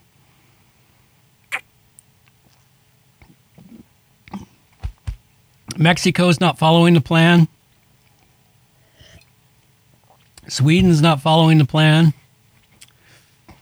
I can't remember all the countries that are not. Poland's not following the plan. There's a few places that aren't following the plan. They're going to survive. If you live in the states, there's three states that aren't following the plan. South Dakota, which nobody talks about for some reason. I need to bring a bunch of shit about South Dakota to this show. Now that I figured out how to stream strictly to Odysee after an hour on YouTube, I'm going to bring some more crazy shit to the show. Because now I'm uncensored. I don't have to behave myself. Besides, nobody shows up here to fucking pay attention to me anyway. You know, so what the hell? Let's just have a grand old fucking time. Uh oh, there it is. Yep, yep, I'm still here all by my lonesome. So there's places, uh, South Dakota, um, Texas, and Florida. They're not following the plan. Although Texas is partially following the plan, the news I get out of Texas, it seems like sometimes they're following the plan, sometimes they're not. So I think Texas is hit and miss. You know, the places I expected in Canada that wouldn't follow the plan, fucking they bent the knees so goddamn fast, it surprised me. Alberta is what I'm talking about. I expected Alberta to fall in line like Texas and be independent because Alberta was always like the Texas of the North. And they fucking bent down and said, Yes, Mr. Trudeau, shove your cock right in our mouth. We need more. Please give us more, Massa. Massa, yes, Massa beat us more. Couldn't believe fucking Alberta did that. So, yeah, we've got that coming. Here's an interesting one before I get to the last, last bit in this part. America becomes North Korea. Re education camps announced by the CDC. Grocery stores display cardboard food printouts to hide bare shelves while Biden babbles. Yeah, well, we hit the Biden, Biden babble right at the beginning of this here. And these photos of the cardboard printouts, I haven't seen these yet because my grocery stores haven't been that empty yet. But I'm willing to bet they'll come. But these are different parts of the states, mostly Walmarts, by the way. Because um, Walmarts are the places where the poor and the middle class go to buy their food now. Because the middle class helped in their race to the fucking bottom by shopping at Walmart. I haven't shopped at a Walmart since 19 or since 2001. The reason I quit shopping at Walmart was really quite simple. I used to I thought Walmart was amazing at first. When they first came to Canada, they were amazing. I used them when I had my previous business. I'd go there, pick up my oil and other things. I, I could pick up a lot of things at Walmart at a retail price cheaper than I could buy at wholesale for my business. And it was amazing. And I, I love Walmart because 80% of their products at that time were Canadian made or made in the USA. They were North American made products. Walmart built his business on American made products. And then Sam Walton died or was taken out. Couldn't tell you which. Anyway, Sam Walton died. His heirs got the property, and they did away with all that. They made deals with China. They forced goods to go offshore. Now, for the next couple of years, I didn't pay attention. I was just really into the low prices. And then what happened? I love Levi jeans. And I used to get my Levi jeans at Walmart. Now, at that time, I was living in Edmonton, Canada, which was one of two North American Levi Strauss plants. One was in San Francisco, where Levi was created, the other one was in Edmonton, Canada. They employed a measly 250 people, not a lot of people, but still 250 people with good jobs, making a good income, making a really good product. And then I heard that Levi's was closing. And I'm like, why is Levi closing? They sell their jeans at Walmart and other places. And then I caught the news article. This was back when the news used to actually produce news and before you had to go find it all on the internet at places like right here to find out what everyone's talking about. So, at any rate, it turned out they were closing their plant because most of their jeans were being sold through Walmart, and Walmart demanded that their price be lowered to sell their jeans at a low price so Walmart can make its profit. And to do that, they had to close their North American plants and move all their production to China. And I went, this is bullshit. This is going to kill the country. Well, it took 20 years, but it did kill the country. So, where we're at now, anyway, the moral of the story was as soon as I heard that, I was, I'm no longer shopping at Walmart. I will never buy another thing at Walmart. And to be truthful, I've bought a couple of things at Walmart, but I've never spent my own money at Walmart. Basically, what happened was there's been a couple of times where people gave me gift cards and they gave me Walmart cards, even though they should have known I didn't believe in shopping at Walmart. But I'm gra- I'm gracious, and I took the cards and I went, okay, well I'm going to go spend them at Walmart, and I'm going to spend this amount of money and no more. In fact, I've got a couple. I had a couple of those gift cards. I couldn't spend all the money, so I gave them to people I knew shopped at Walmart. Even though I told them I don't shop at Walmart because I think Walmart is an evil fucking Nazi bastard company. So, at any rate, this is what's coming to the pike. This is back to our thing here as we go around the corner. Um, cardboard printouts to make it look like food's on the counter. Grocery store shelves being stocked with lots of food products to spread it all out. You know, full shelves full of stuff. Oh, that's interesting. That is cardboard cutouts right there for. You want asparagus here? Eat the cardboard. I can see that in the picture. It's all cardboard asparagus you know, and they got cardboard up there and then a few things to choose from. This is my favorite where they where they put these tin cans all across the shelves of all the same thing, one item deep. Now I did notice in my grocery store that the shelves were a little longer than they used to be and there was fewer items and they were spread out along the shelves and they were only one or two items deep. So the shortages are arriving here. They're going to be full blown before long. yeah, well, like I said, wait till wait till these new mandates come in and more of the truck drivers stop driving trucks. All right, well, the final thing is here, I've gotten this area here on the Great Reset, is this has all been a great fealty test. How did you fare? This is a great article from the Oasis, not my Oasis, but from the Oasis of John C. Dvorak from the No Agenda Show, who you may have heard me babble on about from time to time. Check out the No Agenda Show. They do great analysis of news. They analyze the news and deconstruct the news much better than I can do. Give me some time, I'll figure it out. At any rate, the fealty test that they've been working on is how well do people listen to everything that's being given to them? You know, in New Zealand with their zero policy, total lockdowns, all the people conceded, well behaved. They passed with flying colors. Australia, pretty close. They've started doing it. The United States, not so much. Canada has been really well behaved for the most part, but not as well as they hoped. So, did you obey completely and go get the jab? Go get your vaccination. Get that COVID 19 vaccination. Yes, we're going to. Oh, there's no winning. We don't like to foster a competitive atmosphere, but we laugh a lot. Now, everyone hug and share a secret. There you go. Share a secret. Anyway, this fealty test wasn't about left and right. It was about whether or not you would take the government's orders without question. Would you do it? And it turns out that the vast majority of the population of the Western countries actually did it. You know, the Australian fealty experiment is still ongoing. The U.S. is still ongoing. Of course, the U.S. has more independently minded people. Canada had more independently minded people at one time. But, well, it is what it is.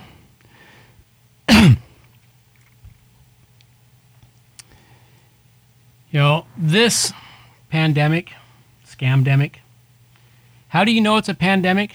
They keep telling us it is. How do you know it's affecting everyone? They keep telling us it is. How do you know it's killing people? Well, you don't, unless they keep telling you it is. The biggest thing, what do they go on about? They don't go on about deaths in this. They go on and on and on and on about cases. It's not about the people dying, it's about the cases. We have more cases, more cases, and more cases. So that's all that keeps going on. All right, I think it's time to close us on out of there.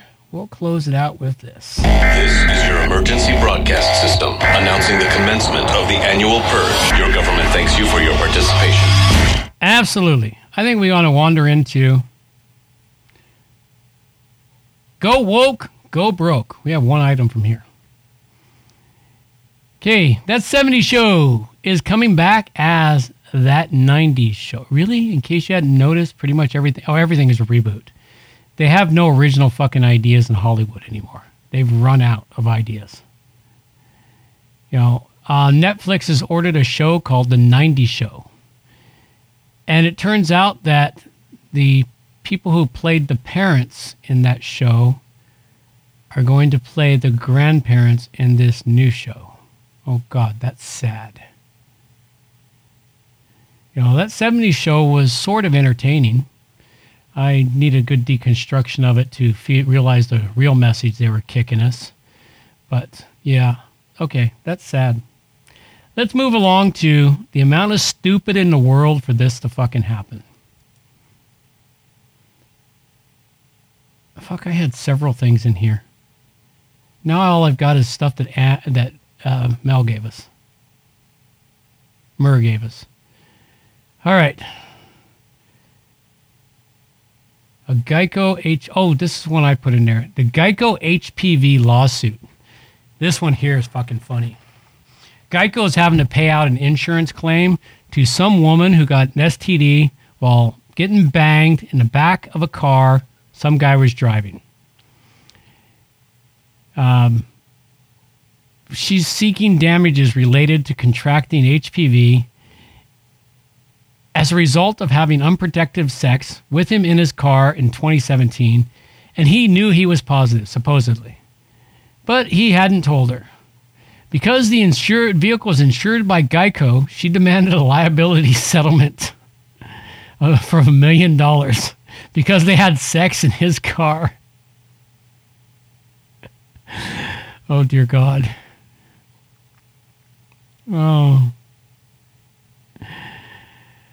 Oh, fuck me. That's, that's just unbelievable. Yeah, it's the United States. Sue for anything. I spilled a hot coffee on my crotch, my, my little wet pussy, and I should have known the coffee was hot, but I stuck it between my legs anyway. But give me a payout because it was a hot coffee. And I was too stupid to realize that if you put hot coffee in between your pants, in between your legs, you could actually spill it and cause third degree burns. Yes, yes, it was hot. That's why they call it hot coffee. Fucking idiots. The amount of stupidity in the world today just fucking astounds me. All right, next one we got here. All right, yeah.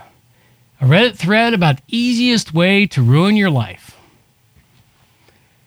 All right, if you eat right, exercise, refrain from losing hard drugs, generally make good life decisions, things generally work out. On the other hand, if you do everything in this viral thread, your life could quickly spiral out of control. Having a baby to save your marriage. Yeah, that's absolutely fucking stupid. All right, let's see what else we got. Getting engaged to, sha- to save your relationship. Yeah, that's utterly stupid too. Going deeper into debt or deep into debt.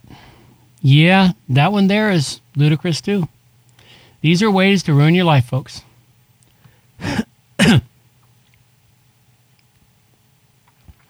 hanging out with the wrong friends. Now, this one's an important one. A lot of people don't realize they're hanging out with the wrong crowd. And they actually need to pay attention to that because it's really hard to know when you're hanging out with the wrong crowd. It could be just the wrong friends or someone that has a negative attitude. You know, don't hang out with people that do hard drugs. Don't become addicted to gambling. Don't pick the wrong partner. I did this twice in life. Hmm.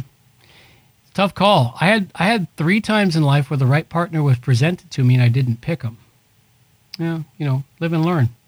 Self-loathing, don't bother. It's not worth the trouble. So, at any rate, here's another entertaining one for us Canuckians or British Columbians. They want to change our name. We don't want to be British Columbia anymore. Let's call us Cuckafornistan. Cuckafornia, Columbia? Cuckafornia, All right, they're all pissed off because BC is derived in part from Christopher Columbus, who paved the way for colonization of the Americas. Yeah, Christopher Columbus is just the spearhead of it, man. The Americas were always going to be colonized.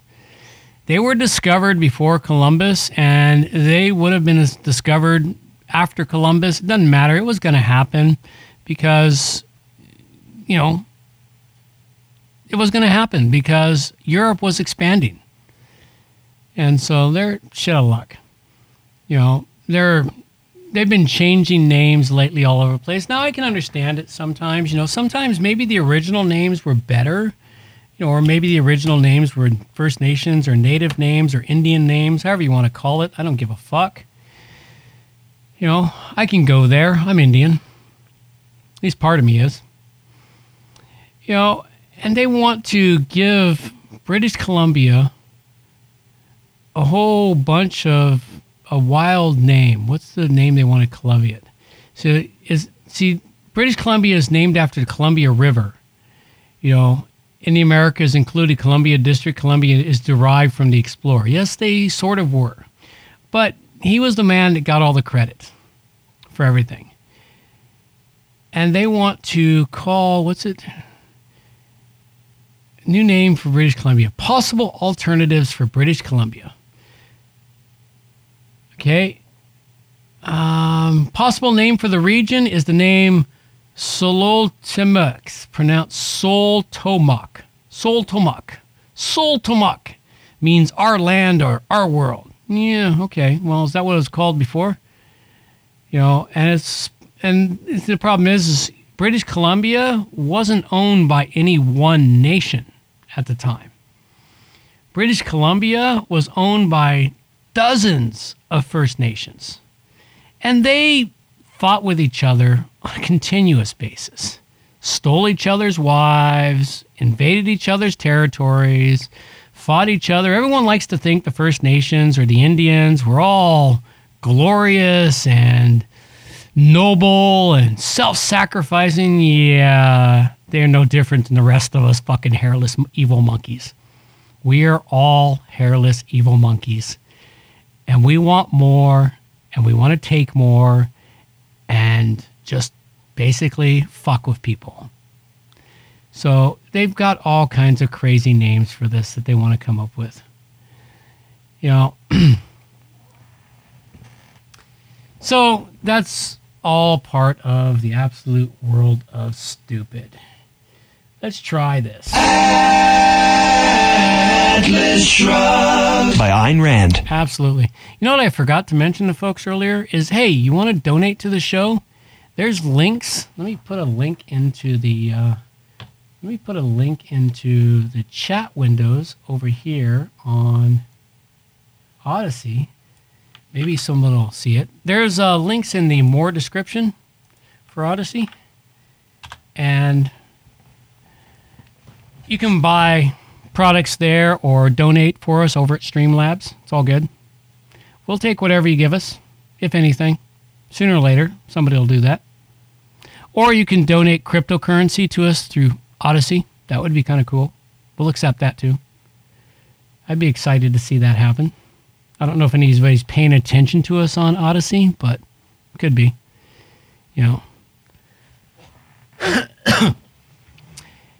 know, little by little, it's all going to get better and better. All right. I think I'm going to save the Mandela effect for next week. I'm coming up on the end of the uh, second hour, and I've managed to carry this show entirely by myself for almost two fucking hours. So I'll carry it through to the end. I've got some really cool stuff on Mandela effects, other strange stuff, and out of place artifacts. Those are some cool stuff that I'll cover in the next episode, and that stuff can be covered in the first part of the hour. Since we're coming up on the last part of the hour, let's see what we got for news around the world. Uh, anything entertaining? Oh, cool. The Taliban are putting dead bodies on public display in Kabul. All right, Taliban, back to your old tricks. Oh, I've already seen this shit. Look at that. It's all blurred out. Yeah, this is from September. All right, this is fucking old news. I thought it was something new. Yeah, they started hanging the fucking faggots and dropping them off the roofs again. It sucks to be gay in fucking Afghanistan now.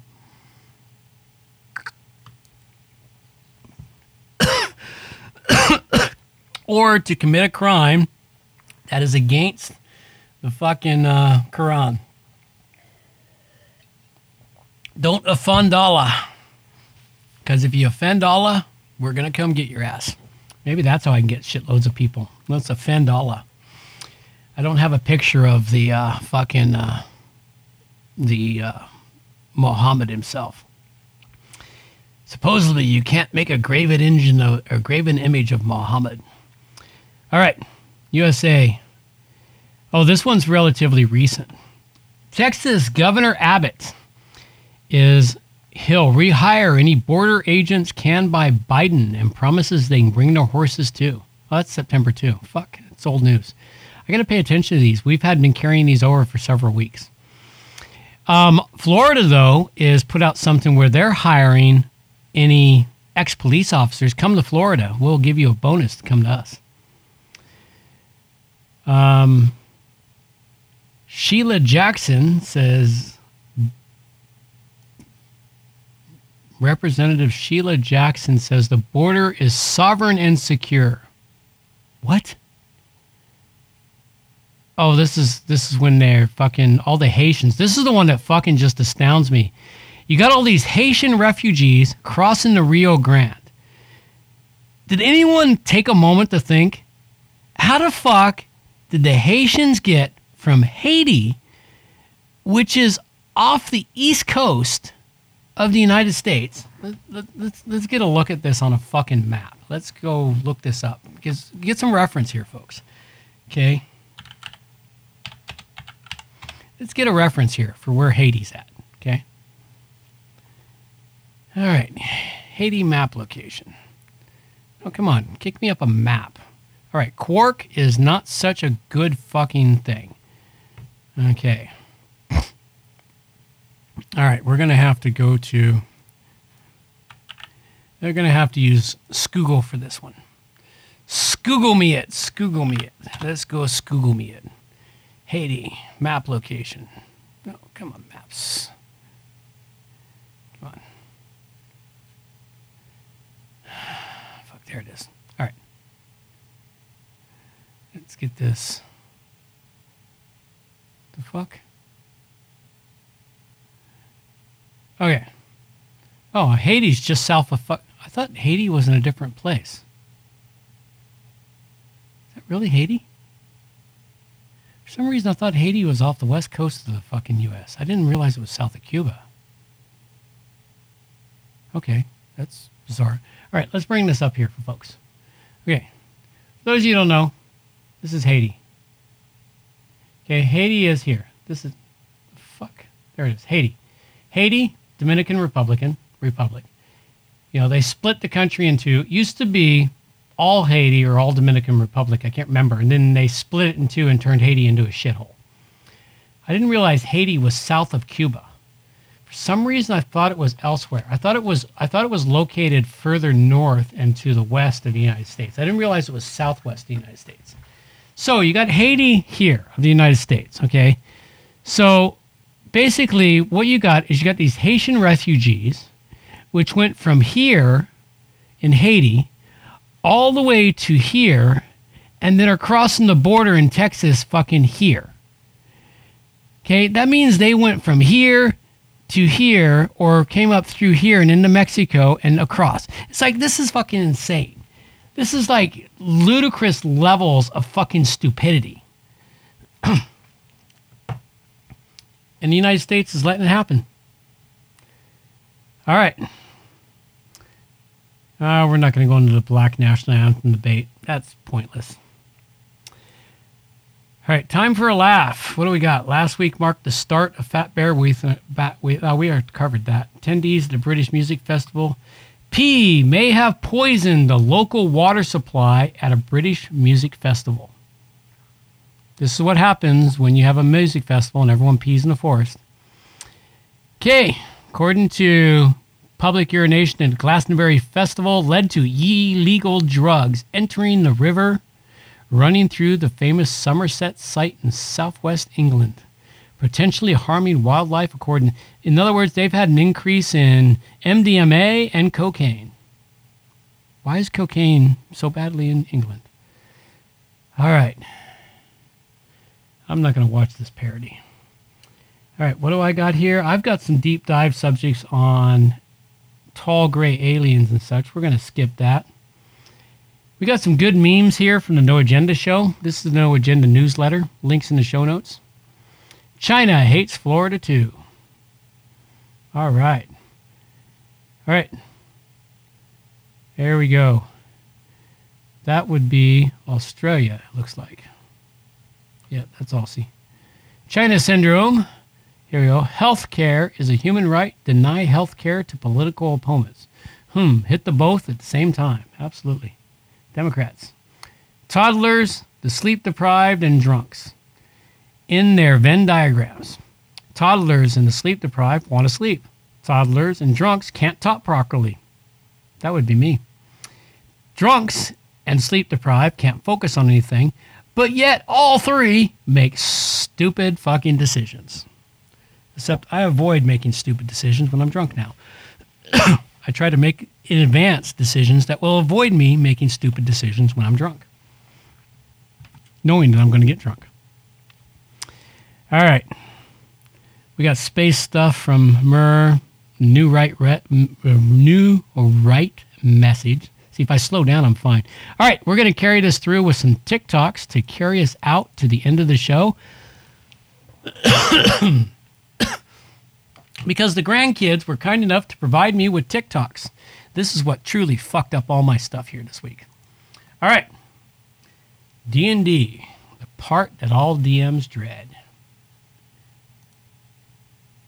You enter the dungeon, and on the far side of the room, you see a door. Can I seduce the door? No, you cannot. Can I seduce the door? Also, no. Can I punch Zeus? Uh, Zeus, you take four damage. Well, I transform into a beaver. You do that. Now can I seduce the door? Still, no. I punch Zeus again. Three more damage. Can I fight the door? No! Uh, I also would like to fight the door. No one can fight the door. I fight the door. You lose. I fight you. Ares, take a walk. Is the door dead or alive? It's a door. Can I enslave its soul? How would you... No. Can I build a better door? Do you want to build a better door? I acquire lumber from the surrounding forest. Okay, you do that. Is, is the door locked? No, it isn't. I open the door. You do so. Inside is one small treasure chest. I seduce the treasure chest. No! Enter the dungeon. Yeah, that sounds like a DM group that I've known here and there. All right, let's go to the next one.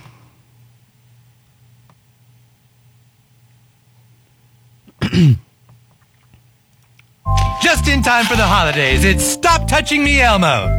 When you press his back, Elmo puts his hand on your knee and says fun things. Have you ever been tickled on the inside?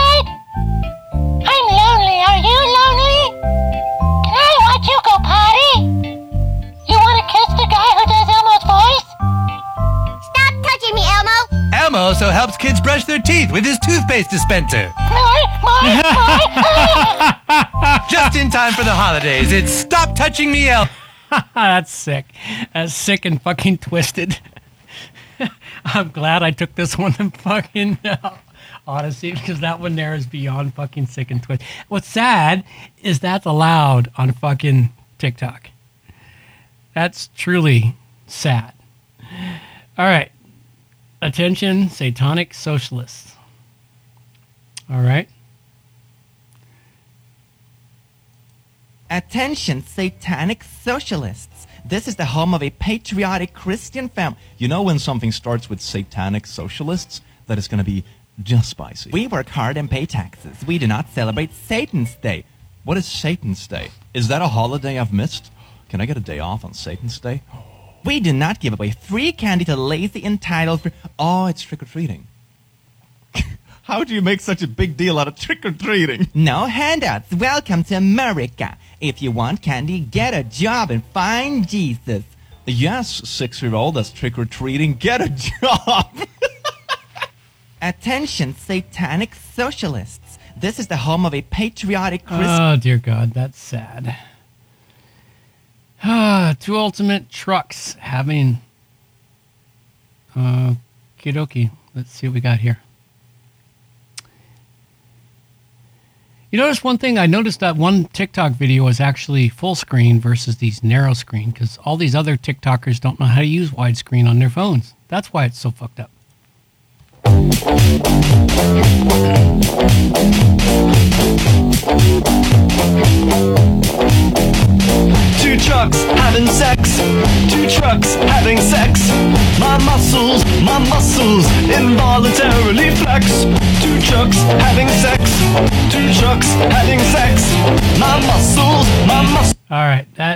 Just sucked. That was really sad. Here's another one that we have no idea what it is. Let's see what we got. Your son dresses like a whore. What? I saw him the other day wearing shorts. Oh no! I could see his perfectly round, plump knees. Not the knees. He's really asking for it. Oh, he is. Women can control their vaginas when men dress like that. And in those shorts, he will never find a good wife. I have no other choice then. Yes, I will force him to wear a potato. Suck. Perfect. Your son. All right. I can see why the kid labeled it as dot dot dot. For starters, that one fat bitch is pissed off because men aren't paying attention to her anymore. She's hit the wall at a very fucking early age. She's fat, overweight, and just fucked up. And she wants to put all that shit on the men. I'm sorry. Poor women out there. Yes, you control access to the vajayjay. But men, we control who the fuck we marry and who the fuck we have relationships with. And women nowadays are giving it away like fucking candy at fucking Halloween, where we don't have to commit to fucking anything to get fucking laid. Especially the younger one. Us older men, well, we're a little more limited in our choices. Or actually, truthfully, I could probably still get, I could probably still pull late 20s, early 30 year old women if I really tried, considering the shape I'm in now. but for the most part, men control who the fuck we have relationships with. Women, they control access to the vajayjay. And once upon a time, their little magic muffin was well controlled. And men used to commit to get that magic muffin. And that was part of the deal. We knew the deal. Women would be um, uniquely ours. Um, what's the word I'm looking for? Um, solely uh, monogamous, monogamous with us, and we would provide for them and do everything needed. Well, that's changed. We won't go into that now.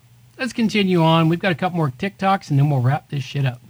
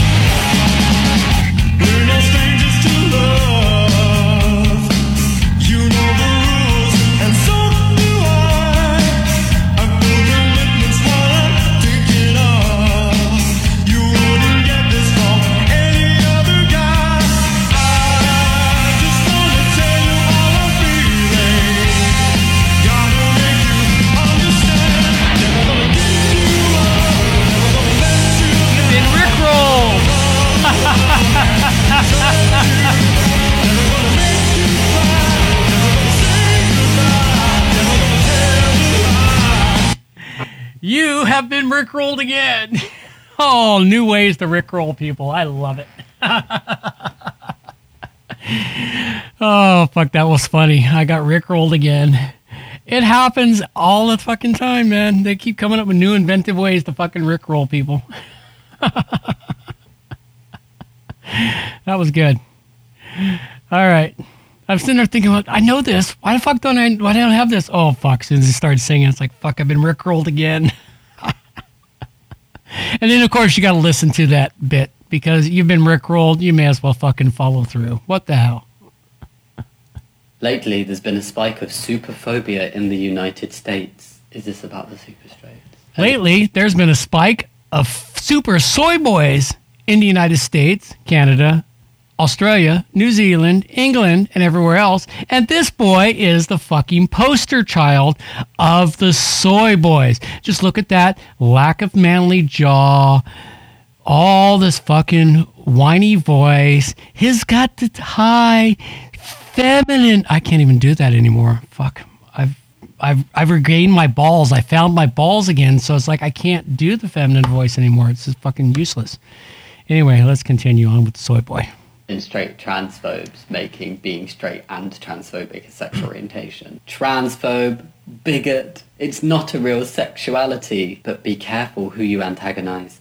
Well, some super straights are out of the closet. Oh no.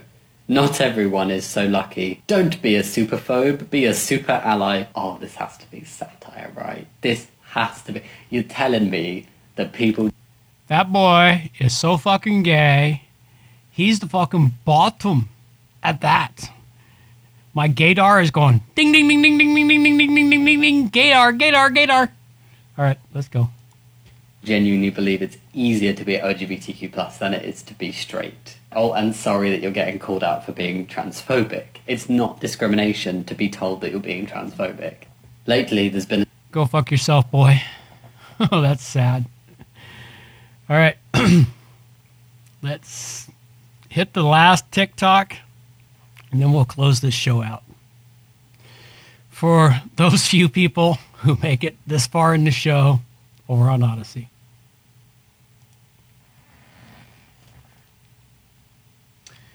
All right. Oh, sweetie, who said we're dressing up as girls? We're just dressing up. Newsflash, gender is dead. You know, this comment is very ugly. And us, girlies, gays, theys, icons, the icons, don't put up with ugly oh. behavior. Because we are what? Pretty. So no, we won't stop. Maybe you should. Oh, sweetie, who said we're Fucking Lord as help me, man. We're just The world is fucking doomed. The world is fucking doomed. In major ways, we're fucking doomed. You think they're boys, but they're fucking not, or girls, but they're not. They're fucking boys. That's so sad.